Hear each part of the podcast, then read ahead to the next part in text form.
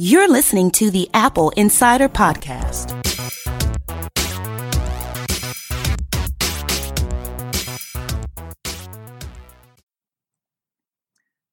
Welcome to another episode of the Apple Insider Podcast. We're recording on today, Tuesday, May 10th, which is a little unusual for us. But here at the Apple Insider Podcast, we cover all things about Apple, iOS, iPad, iPhone, Apple TV, more. And today we're talking about home automation and smart homes with Carley Knobloch. Hi, Carley. Can you tell our listeners just a little bit about yourself? Yeah. So, hi. First of all, thank you so much for having me. This is so fun. Um, I am Carley. I'm the uh, technical consultant for the HGTV Smart Home 2016, which I'm excited that we're going to be talking about. Um, I also have a blog called Carley K, where I really help people tr- sort of try to make sense of the ever evolving world of technology. Um, I have two kids and I run a business and I'm traveling a lot, so I'm I'm always looking for and then sharing with my audience sort of the very best of technology um, that kind of makes life a little bit less crazy. And uh, a diehard lover of all things Apple. Fantastic. So the the smart home is in Raleigh, North Carolina this year. Is that right? Yes. Okay. I uh, I'm, I'm a fan of that just because I'm from Raleigh. So this is excellent. I hope I hope that there's a chance for me to get to see it. I know that the media open house day already happened, but uh, well, we'll make sure you're on the list for next year, and uh, and and maybe there will be a chance for you to go in and see it. But it's it's fabulous, and Raleigh's great. So um, it was a pleasure to be there this year and working on it. Now, let me ask first of all, what what kinds of things went into the smart home this year? Um, well, um, you know, we're always building a house with the winner in mind. So um, the house will be uh, right is currently um, the the sweepstakes has begun. So you can enter daily for a chance to win the house, um, but eventually somebody will win the house. And so we're looking to build these houses. They all have a slightly different take, but this one definitely has, um, you know, a small family kind of feel to it. Um, it's got great wide open living spaces. Um, but there's there's a baby's room. There's you know another great room that could be easily a guest room or a room for a teenager. Um, there's lots of space to sort of spread out and grow. So we're thinking about the family that will ultimately live there, and we're sort of trying to um, build in not just the design and the architecture, but into the technology things that will make them feel more secure, um, more, uh, you know, have more fun, um, and and sort of generally have more conveniences. Okay, so you, you mentioned security. So what kind of things do you do you address with security? So okay, so a number of things. So the house has um, wiring for an exterior camera system, so that you can have cameras all around the exterior of the house. Um, the house, the front door of the house has a smart lock on it. Um, and I believe that is a Schlage lock, um, which is tied into the central home integration system so that you can uh, see the status of the lock and lock and unlock that from anywhere that you are, both with the iPads in the house and, and any other um, uh, uh, iPhones or any other devices that you have attached to that system. Um, and we have a garage door opener that's also smart um, from LiftMaster. So that garage door, again, you can see the status of it from wherever you are. You can uh, open or shut the garage door from wherever you are. And I think all of those things in combination really make. Oh, and then I forgot uh, one of the most important things. We have a great alarm system from SimpliSafe, which is completely wireless. Um, so it's a great uh, it works perfectly well in this multi-level family home, but also could be great for someone who maybe doesn't own their home or can't afford to put in a wired alarm system. Um, so uh, SimpliSafe is great. It's sort of like a peel and stick system. All the sensors you can install in seconds, and uh, it, they all talk to a wireless um, bridge in the house, which then talks to your phone. So I think all of those things together work in concert to kind of create, you know, a lot of security and peace of mind and a lot of the ability to sort of monitor things when you're not home. Now, you mentioned that they tie into a central system. Can you tell me a little about some of the benefits of connecting with a, an integration system like Clare and what makes Clare the choice? Yeah, so um, a number of things go into uh, choosing the smart home system for the house. Um, a lot of the decisions are made by the ad sales team, actually. Um, but this one was one that we were interested in experimenting with. Um, in the absence of a home integration sponsor for the house, um, we can kind of have our pick. And we chose Clare because it's very DIY. Um, I, I, was looking at a lot of products this year that aren't necessarily for people who have a ton of money to spend, the super high end home integration systems. And I was really curious um, about products like SimpliSafe um, that are easy for people to install, that don't require a lot of initial investment.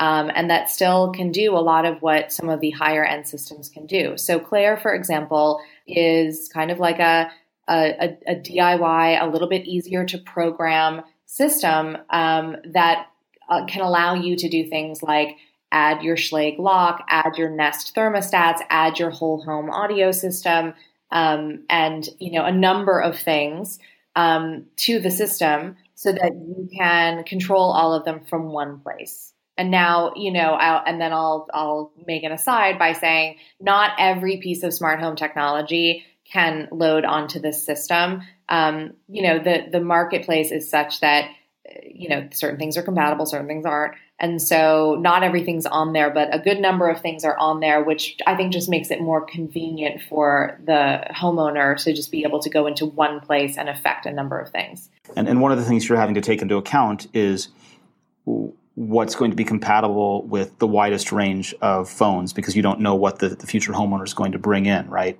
You know they, they could be an android family they could be an iphone family and so Clare is going to be compatible with both of those things. Schlage is going to be compatible with both of those things um, exactly. as, a, yeah. as opposed to picking something like works with nest which is compatible with both with some exceptions or homekit which is ios only Exactly. And you know, that's a it's a little bit less of a concern I think because we're really providing the winner with uh, an intact prize. So it's like this is this is what we're this is what you get.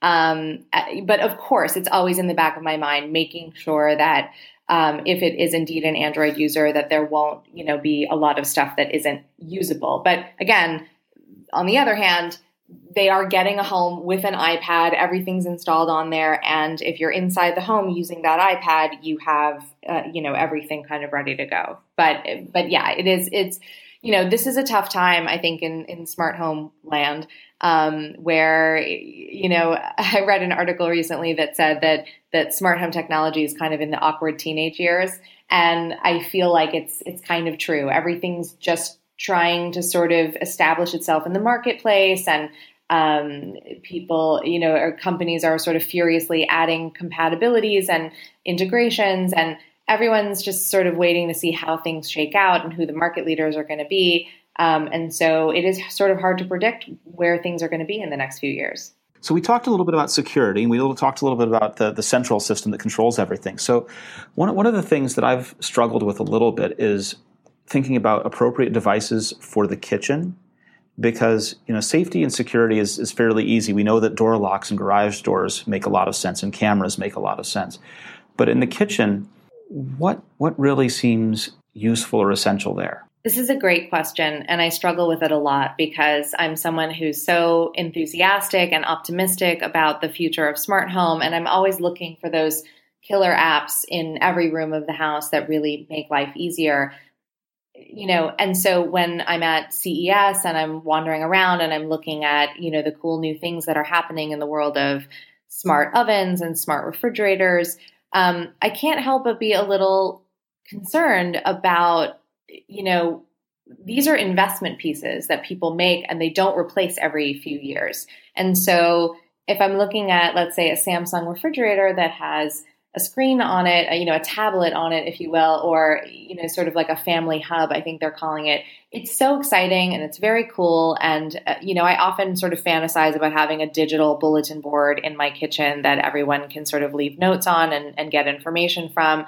But having it built into my refrigerator that I'm not going to plan on replacing anytime soon, you know, maybe for decades um, feels a little bit risky. And, you know, it would have to be an incredibly valuable, sort of life changing piece of technology for me to want to invest in 2016 you know in something that i'm going to you know in theory have for the next you know 20 years. So um, that's hard. You know on the flip side i think some of the things that are happening in induction cooking are really exciting um, I love the idea that an induction oven uh, or sort of a, sorry, an induction cooktop is safe to put your hand on, um, but is you know is, is still cooking what's in the pot. Um, there's so many really interesting things going on with cooking. There's a lot of um, smart pans that are coming out now, where um, the pan is going to help you cook things to the right temperature, and it's going to set itself to the proper temperature so that you don't under or overcook the items that are in the pan.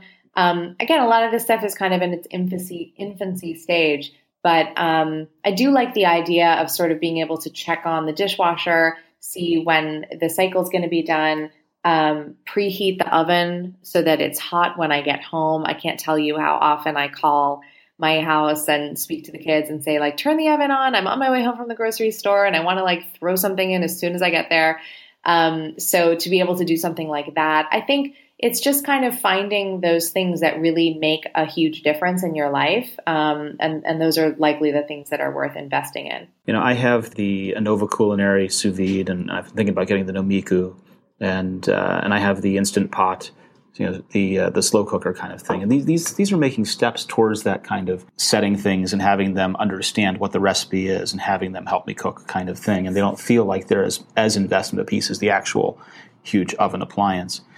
Uh, you know, I was looking at the same fridge that you were looking at at CES, and, and one of the things that I thought was the really valuable idea was just ending the window shopping where my kids come up and, and look open the doors and leave the doors open while they gaze at what's inside you know. It, it, doesn't have to be a tablet built into the thing that we can leave notes on and will be obsolete in a year.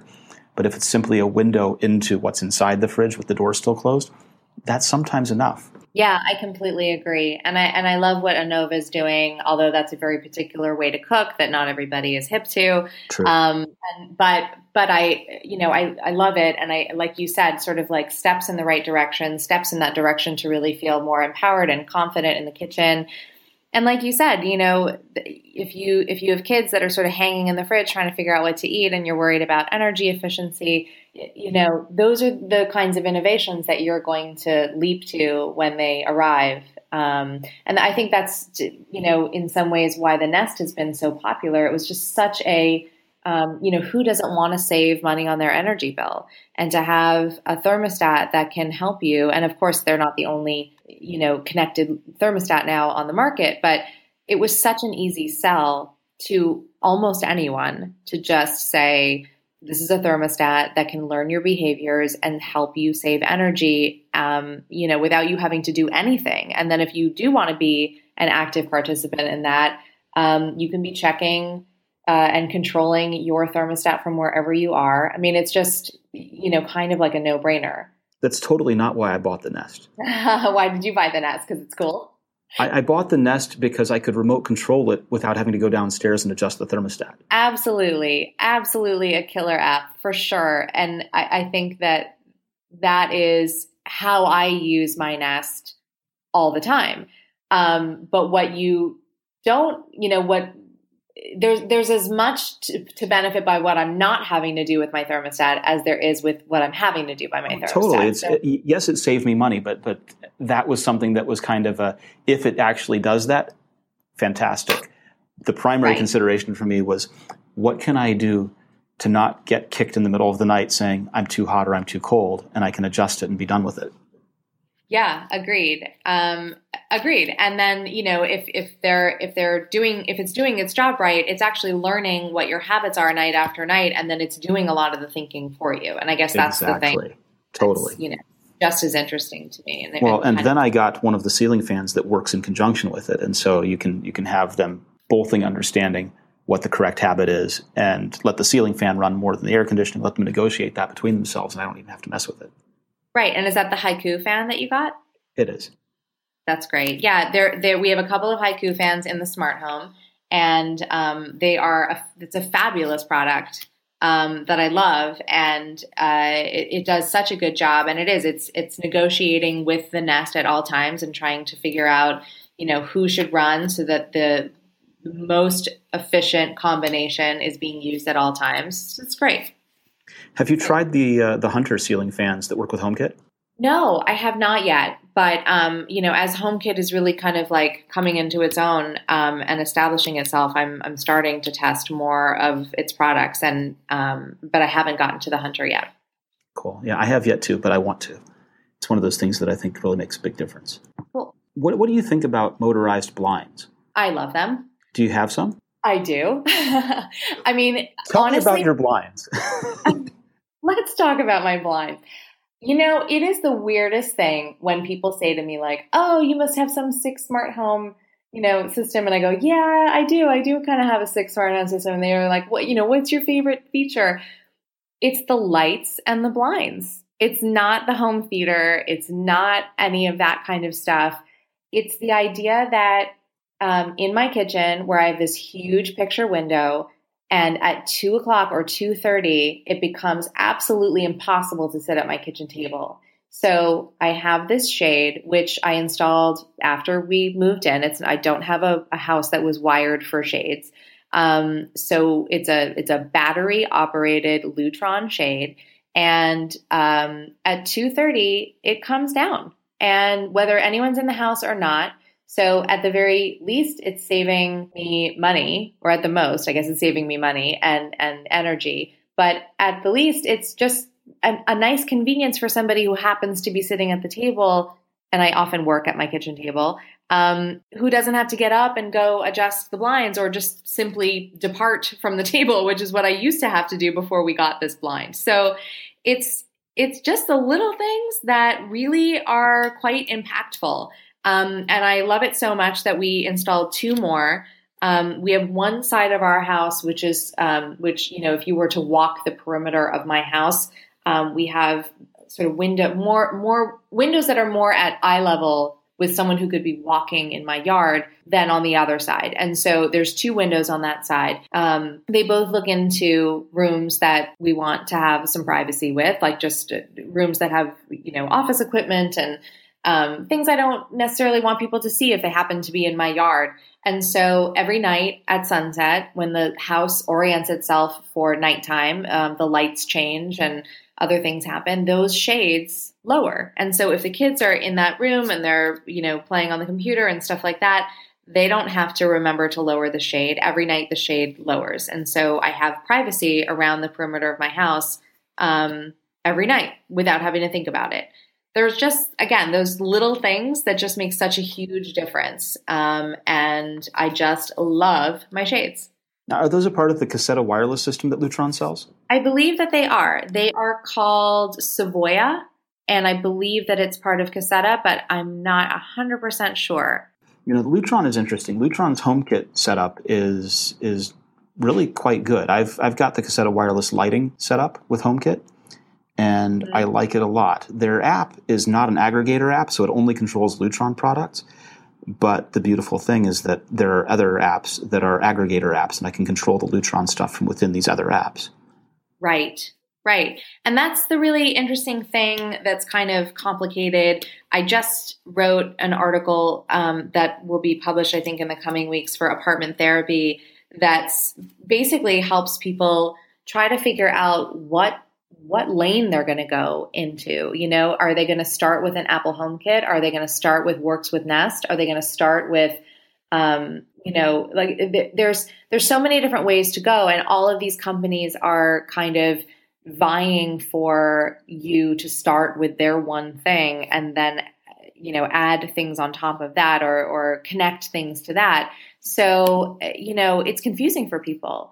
It, it uh, is. I, am glad that I went and looked this up. The Serena remote controlled shades are the ones that work with Caseta. That's right. Yes. And these are called, the ones that I have are called Sivoia QS. Um, yeah. So it's you, you have to really know which model you're getting to know that it's yeah, going to be compatible Lutron, with the system. Exactly. And Lutron, I got to say, is really, it's it's Byzantine. I mean, it's very difficult to understand their product lines. They should probably simplify at some point um, because it is it's hard to navigate their product lines, but they make great products and the and the shades and the lights working together.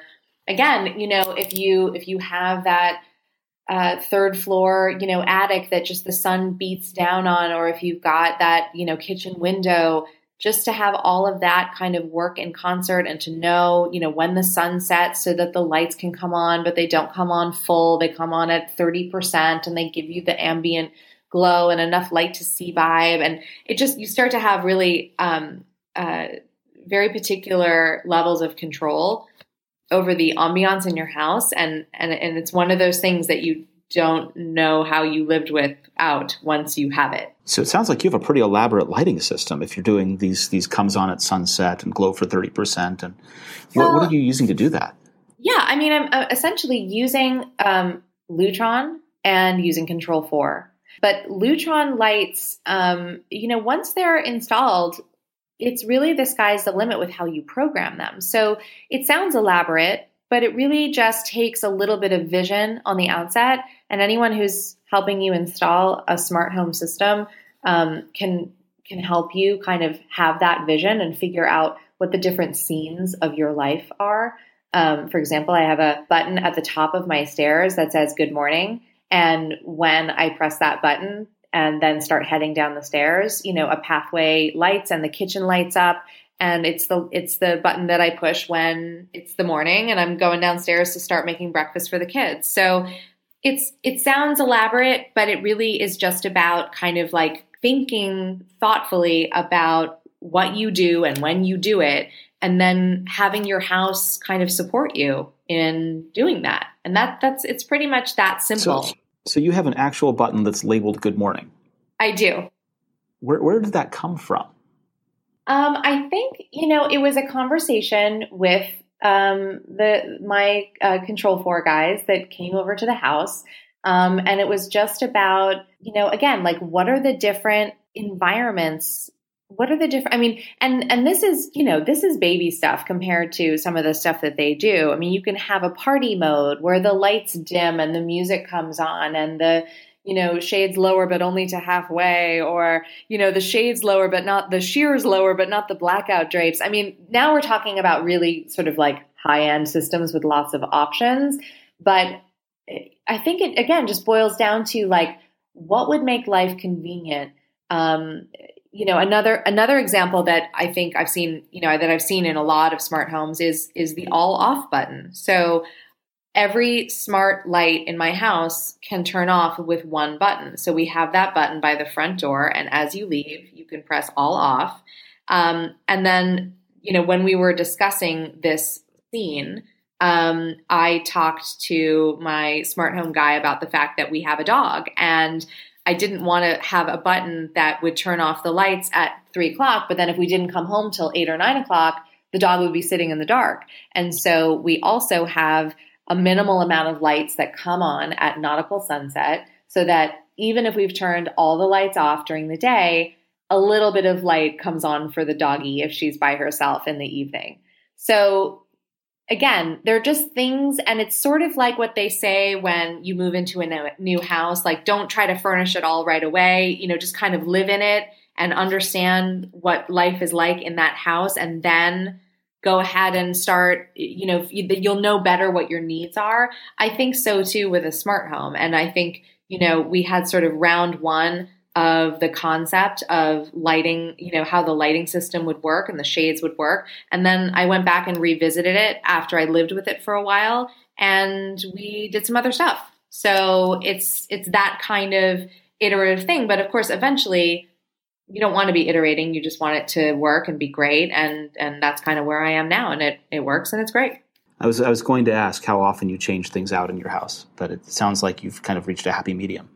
It's a little bit of both. Of course, I'm always testing things and I'm always pulling stuff out and testing a new modem or testing, you know, a new thermostat or, or whatever. But, um, you know, my family lives here and I have to not be, I, you know, if I, if I lived by myself, of course I could be constantly changing things up, but, um, the house has to function like a family home and it has to be comfortable for the people in it. And I think constantly pulling things out is a little disruptive to everybody's equilibrium. So, so yeah, eventually, I mean, you know, people ask me all the time, like, you feature so many things on your site, you know, what do you actually use? And of course, I don't use every single thing that, uh, you know, that I feature on my site. I wouldn't recommend it if I didn't think it was a great choice, but, you know, you have to pick some stuff at some point and just go with it. So, um, so yeah, I definitely have my things that have stayed, and that's a testament to how valuable they've been to myself and my family,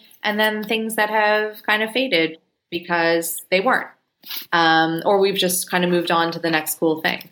So it's always a balance, I think. So, so you've got the the shades, you've got Lutron lights. What else do you have in your home? Um, let's see. I have some smart locks um, from Kwikset. Um, I have the Kevo lock, and I'm expecting the new Kevo lock soon, which I really, really like. Um, what else do we have here? We're very, very long time Sonos people. So we've had Sonos for almost as long as Sonos has been in existence and absolutely love Sonos. Yeah, I'm of course just drawing a blank on things, but uh, we we love our TiVos, um, and we have the new TiVo Bolt, and uh, you know we we get a lot of we get a lot of crap for our TiVos, but we've been diehard TiVo users since they happen pretty much. And uh, um, there were some dark years in there, but I think they're I yeah. think they're really doing an incredible. You know, they're having an incredible comeback. And um, so we have TiVos all through the house and and TiVo minis that in in the rooms that are less used. Um, and that I find that to be a great system. Um, right now, I'm loving the Ray remote, which is a fantastic remote that kind of feels like a smartphone in your hand. Um, it works really, really well. Um, and it also integrates with Nest. And I, I, just read about some other integrations that are coming out. So um, that's cool, but I, I, I really like it. I'm loving, you know, some of the things that Savant is doing. I don't yet have any of that in my home, but I think what they're doing is very cool, and they have some cool new, like more consumer oriented products coming out. So there's always something new showing up here. I have uh, the, the Schlage lock. I have the I have Ecobee installed currently. Um, I have the Hue lights, of course. I have the Haiku fan. I have some of the Insteon ceiling fan products set up on HomeKit. I have. Uh, I don't have a MyQ Garage set up right now, although I intend to. Um, I think the next thing I'm going to do is is change out the door lock another time. Nice. I, I mean, I can't tell you that that's the other thing that people are like, really, that's your favorite part of the smart home system. But the garage, I mean, when we when I go out with the kids and I don't want to bring a key, and we, you know, we're on bicycles and stuff, just being able to open and close the garage with my absolutely, which I'm bringing with me anyway, um, and uh, getting an alert when the garage door has been accidentally left open by one of my lovely children. Um, you know, just again, like the, it's the little things that you just are like, how did I live without this? How did I live without being able to get myself into my garage with my smartphone? Um, it sounds kind of silly until you really use it and then you really realize that you really use it. Yeah, well, and I feel the same way about the front door lock. You know, I have the, the a lock with a keypad on it, can open and close with the phone, and it's set to auto lock. I, I know I don't need to take a key with me because it's going to lock itself, and I can get in if my phone's dead. Yeah, problem solved. Really yeah, works. A, a lot of problems solved and then that with the you know the keys that you can set up for people who are temporarily needing access to your house um, it really it, it, really is a lot of problems solved. Um, so it is it's, it's, kind of exciting. What, what do you think about doorbell cameras? Um, i really like them. I have a version of a doorbell camera um, i mean uh, sorry rather let me back up. I have a camera as part of my exterior camera system that was on the house when we bought it shows the front door. So I don't yet have a doorbell camera, but I would like to put one in, even though it would be slightly redundant, because I like the idea of being able to talk to people that are at the door um, and say, "Hang on," or "No, thank you," or or whatever. I have um, this crazy vision in mind of being able to to see what's happening with the doorbell camera remotely and you know say it's the UPS guy I can open the garage door let him put the package in the garage door and then close it after him kind of thing. Yeah, for sure. I mean, it just really gives you it's like you know having eyes in the back of your head but it's you have you have hands. It's like you're home but you're not. I don't know which analogy makes more sense but, but yeah it's it's i mean this is the kind of stuff that is really exciting to me and it feels very pedestrian but it's not. It, it's um it, it just allows you to do so much. I remember kind of when when the personal technology revolution was happening and one of my least favorite phrases, you know, in my own life that personal technology solved for me. And I still hear people say it and it still gets me. But, and it's such a little thing. But, you know, when I hear people say, like, oh, um, I'll check on that when I get home, or oh, I'll tell you that when I get home and I can look at my day planner, or oh, I left that in my other purse and I'll have to call you later and tell you that information. And I just remember thinking, like, I don't have to do that anymore. I have everything with me and I can look in a number of apps and a number of places for pretty much any information that anyone would need. Um, and my like, oh, I can't tell you that now because I'm not home conversation, you know, pretty much ended. So to me, that what you're talking about with letting the UPS guy into the garage and being able to talk to him from where you are, that's like the next level where your home is supporting you and you physically can be doing things there even though you're not there. And I, I totally understand the sentiment of the, the reaction to I'll do that when I'm home kind of thing. It's it, it's always the same feeling I get when someone asks me to fax them something. yeah. It's true, but I think it's a way of life that people still don't really fully have a grasp on, and so it just seems normal to them. And it, and again, it's one of those things that like you can't remember how you ever lived without that functionality once you have it. Um, you know, I talk to my mom all the time and she's like, "Oh, I have that in my Filofax and I think I left that in in the other, you know, in in my other apartment. I have to wait till I get back there." I mean, it just it's it's kind of maddening, but it's also very much normal still for a lot of people. So so what, what do you think is the first thing someone ought to buy if they're considering moving into sort of DOI smart home? Such a good question. Your mom, she has the Filofax, she has the two apartments. Right. What's what's the first thing that you should say someone should consider? Well, I think I think I mean I'm not going to cop out. It kind of depends. I and again, it it's something that I really believe in. I think that people only get frustrated if they've bought something that doesn't truly solve a problem for them. And the pain point has to be pretty high for most people, not necessarily early adopters like you, but for most people to really make not just the money investment, because it's easy to go to the store and buy something, but in order to really make the time investment to learn it and to integrate it into their life, to think of it when they're doing a thing and not sort of forget that they have it and never use it, um, it has to solve a pretty significant problem for them. I've just found over the years that that's when people really get excited and, and magic starts happening with learning and adoption. So, all of that to say, I, I won't cop out. I will give you some ideas, but it, it depends on the problem. So, meaning if that, if that, you know, if your, if your wife kicking you to go change the thermostat, if that's just, if that's a big problem for you, then starting with the Nest or any Ecobee or any kind of learning thermostat makes a lot of sense. Um, and that's where you're going to get the most delight from the from the product. Um, where you're going to have the most enthusiasm about learning it and continuing to understand it and continuing to know how to use it better.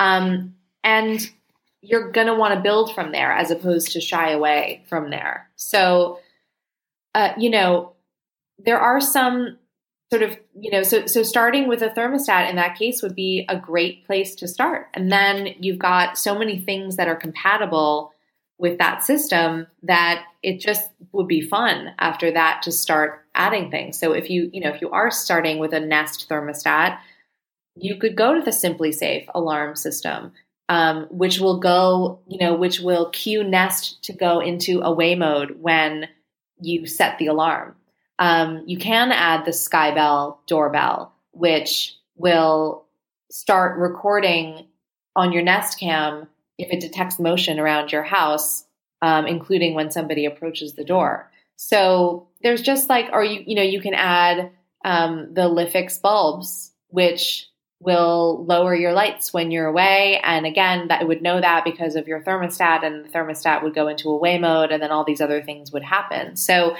it just, you know, it kind of snowballs. Um, so I think a thermostat's a great place to start. I think a lock is a great place to start. I think one of these doorbells is a great place to start um, because they all really solve a lot of problems. I'll tell you what, before there were smart locks, there were just, you know, the keypad locks, right? They didn't connect to a system, mm-hmm. but they. I, I, had a keypad lock for years. Yeah. Sure. So um, a keypad lock saved my marriage. Not even exaggerating a little because I was. Love it. because I was so frustrated. My husband would come home, obviously, sort of wrecked from a long day at work, distracted, you know, often still on the phone. And he would forget to lock our garage door. He'd come in through the garage. He'd shut the garage door, the large garage door, but he would forget to lock the you know the door that leads into our home.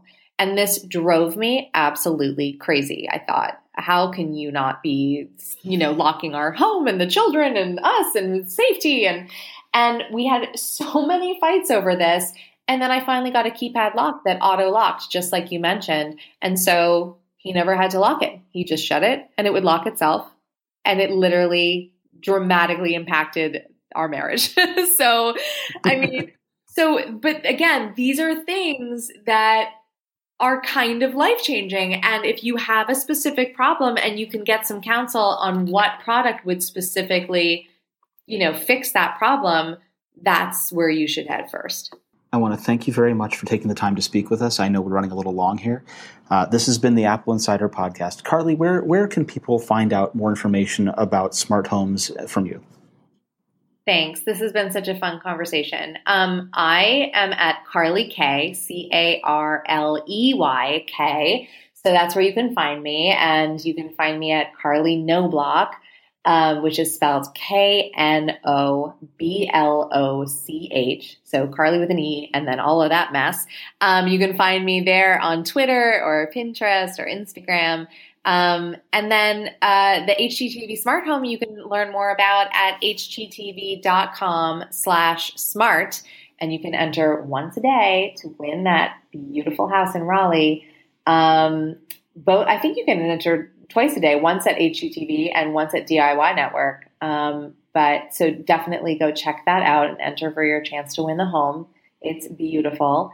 Um, and yeah, just um, reach out and say hi on any social channel, and I will respond. Oh, thank you so much. This has been wonderful.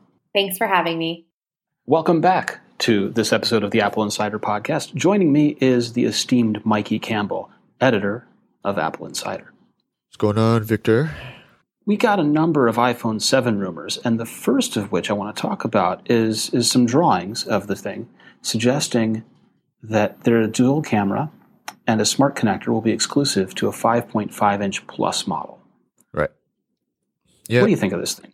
Well, Ming Chi Kuo a couple months ago said that he thought it would, uh, or what his uh, sources say within Apple's supply chain, that Apple was either going to launch um, a dual camera exclusive plus model, uh, either as a standalone or as a as a 5.5 inch replacement um, altogether, depending on supply. So, um, so this kind of lines up with what he was saying, right?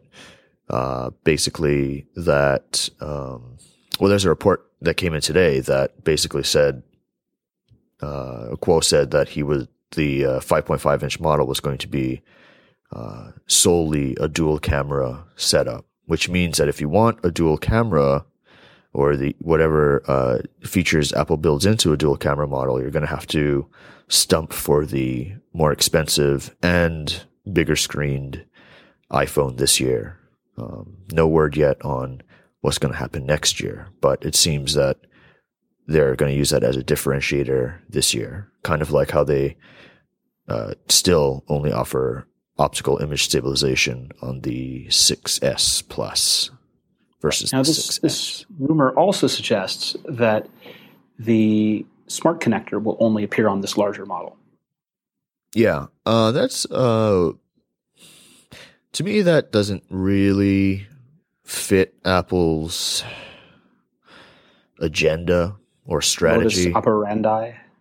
Uh, yeah, it doesn't really fit in with their um, with their general scheme of uh, products. I, I I might be able to swallow it if it was just a you know if it was like a standalone seven plus model, like uh, like a super top end one, then maybe. But I don't think that they would um, split their user base like that. Uh, it's basically you know a people buy the 6S or the 6S Plus, um, it's, it's not. I feel like they don't really. They the main feature or function that defines the two obviously is the display size, right? I don't think that Apple wants to create a larger rift between those two products, uh, mm-hmm. kind of making it more of a difficult decision. Um, the only thing that I would say is that they might want to experiment with the uh, smart connector only headphone, uh, kind of, you know, to get rid of the, the headphone jack thing. Uh, but other than that, it would be probably a poor decision. Yeah. And the other thing that's interesting about this is the dual camera bit, which we've talked about since last year, right? Uh-huh. We, we suspect that this is the Lynx or LINX um, camera unit that was bought from that Apple acquired from an Israeli-based company. Yeah, so Lynx is the it's an Israeli is, firm. Is Lynx or Linux? Do we know? I think it's Lynx. I think it's Lynx. Okay. Who knows? They they haven't really mentioned it outside of press releases, so right. Um, but they, uh, they specialized in multi-aperture imaging technology, which um, what, what what should that mean to the regular person? Uh, basically, well, it, they have, they have a couple um they have a few patents and and uh, uh, IP uh, bits of IP that would apply to a multi-camera iPhone. So basically, um, their claim to fame is stitching together multiple uh, multiple images from you know multiple cameras to create a higher resolution uh, picture. So you'd have like two or maybe four cameras um, taking a picture of the same scene and you stitch those together to, you know, make a high resolution one or make a, a better HDR image or um, various implementation, implementations of right. that. I mean, you could also refocus the same way that Lytro refocused. Um, yeah, to a, well, to a lesser extent, it's not a light, uh, um, it's not a, um, it's not a light field camera the way it's not a light is, field camera, but, but, you can mimic that kind of uh, function to a certain extent. But I think what Apple is, um, what from what Ming Chi says, uh, and he's been pretty uh, pretty accurate in the past. The Apple's using Lynx's uh, technology to make two distinct cameras. So, like one would be a wide angle view, kind of like the one that you have on the current iPhone, um, and another one that either features a, a zoom lens or has a, some sort of telephoto uh, functionality to it. And um, so we'll see on that. His most recent note says that the algorithms are not uh, really up to snuff yet. Uh, they should be by the time the 7 comes out, but he's not sure that they're going to have it ready in time to implement um, all the features they wanted to, like uh, like a really high variation or variable zoom lens mm. on there. Um, it's also uh, interesting to note that you know Sony is uh, Apple sources their camera modules from Sony traditionally, but it looks like LG is also going to be participating this year. So Sony might take care of uh, maybe like I'd say like the the main quote unquote the main camera on the back. So probably the one that people use most often, and then maybe LG will supply modules for uh, let like a telephoto version or something. Intriguing.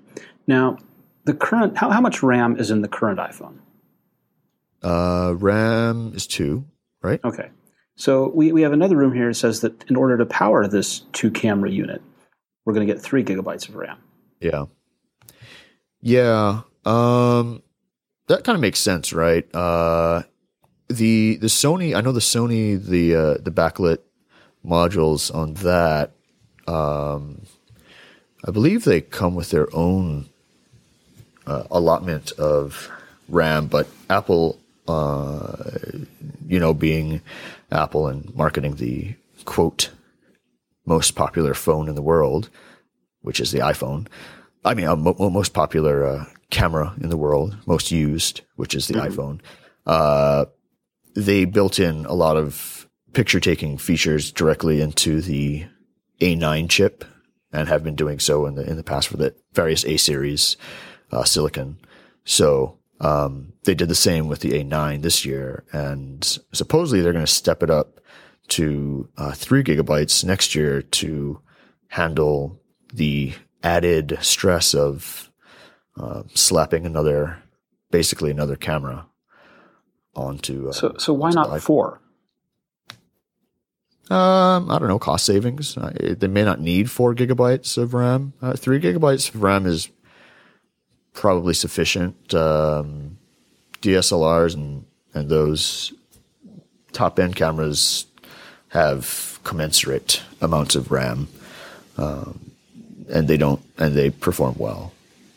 The the other thing this, this is the, the the jackpot rumor, right? This is the one with all of the features that people are going to recognize. Says that the 2017 iPhone will be a complete redesign, and so far that's not surprising because every couple of years we get a totally new case design, right? Well, yeah, but what's surprising about that, and uh, what makes it kind of a mm, iffy, iffy rumor, is that um, you know this year is supposed to be the the redesign year, right? So Correct. Uh, from what from the renderings that we see, it looks like it's going to be. Uh, I don't know. It's, it's not going to be as vast a departure in design from, say, the iPhone 4 to the iPhone 5, right? It, it's not going to change so- from like a sandwich to a metal back design. It'll be more like a 5, um, I guess The, to a the 6. I differential mean, between uh, the six design. and a 6S. Well, I mean, there is no design differential, there's- right? Well, it, was all internal for that one. Yeah.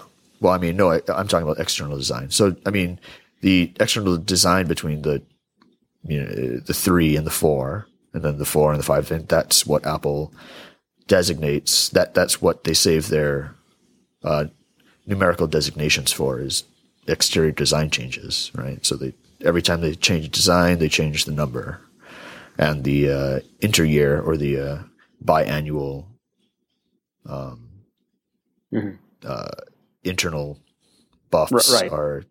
So, uh, so this year is supposed to be, uh, you know, a a numerical change to seven, which would suggest that they're also changing the exterior. But from what I see, it doesn't look like Right. they're So, doing. so the rumor is that this year's iPhone 7 will have a similar design and form factor to the current 6S, and the, the big rumors are going to happen in 2017. So, for one thing, we're already changing away from the expected pattern.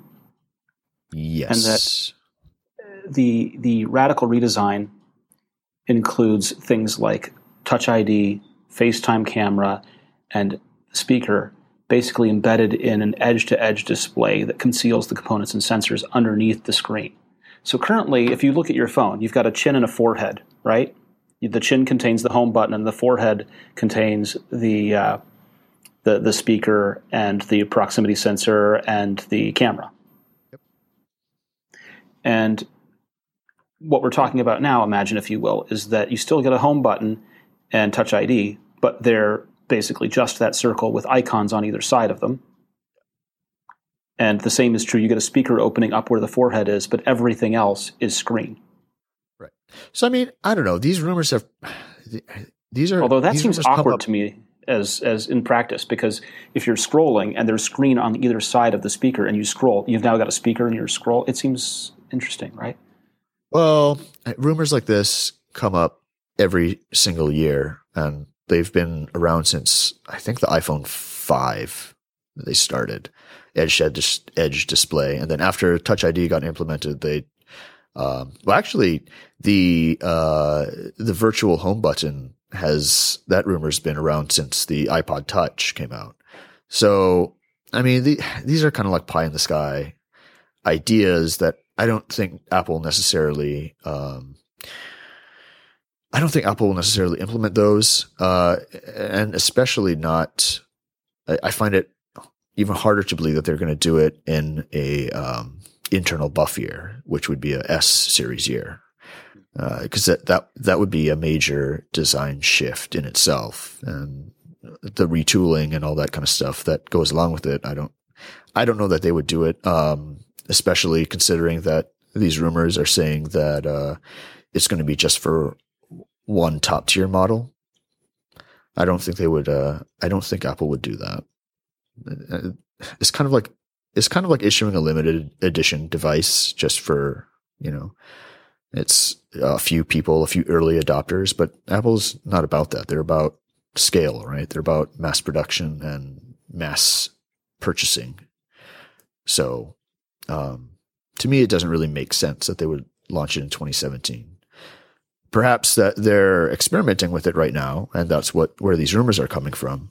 Uh, of course, you know that doesn't necessarily mean that these things are going to actually go into production for 2017. It's also peculiar that uh, there are rumors circulating about a 2017 iPhone when Apple is known to be um, known to experiment with many many designs, and then only you know months prior to going with mass production deciding on one. So, uh, kind of speculating on that is a fool's errand at this point, especially for 2017.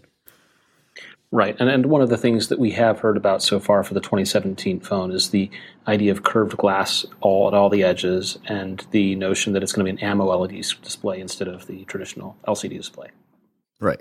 So I, th- those things are uh, obviously uh, mm, they're they're sexy, right? I mean, I'd I'd like an OLED, uh, curved OLED display.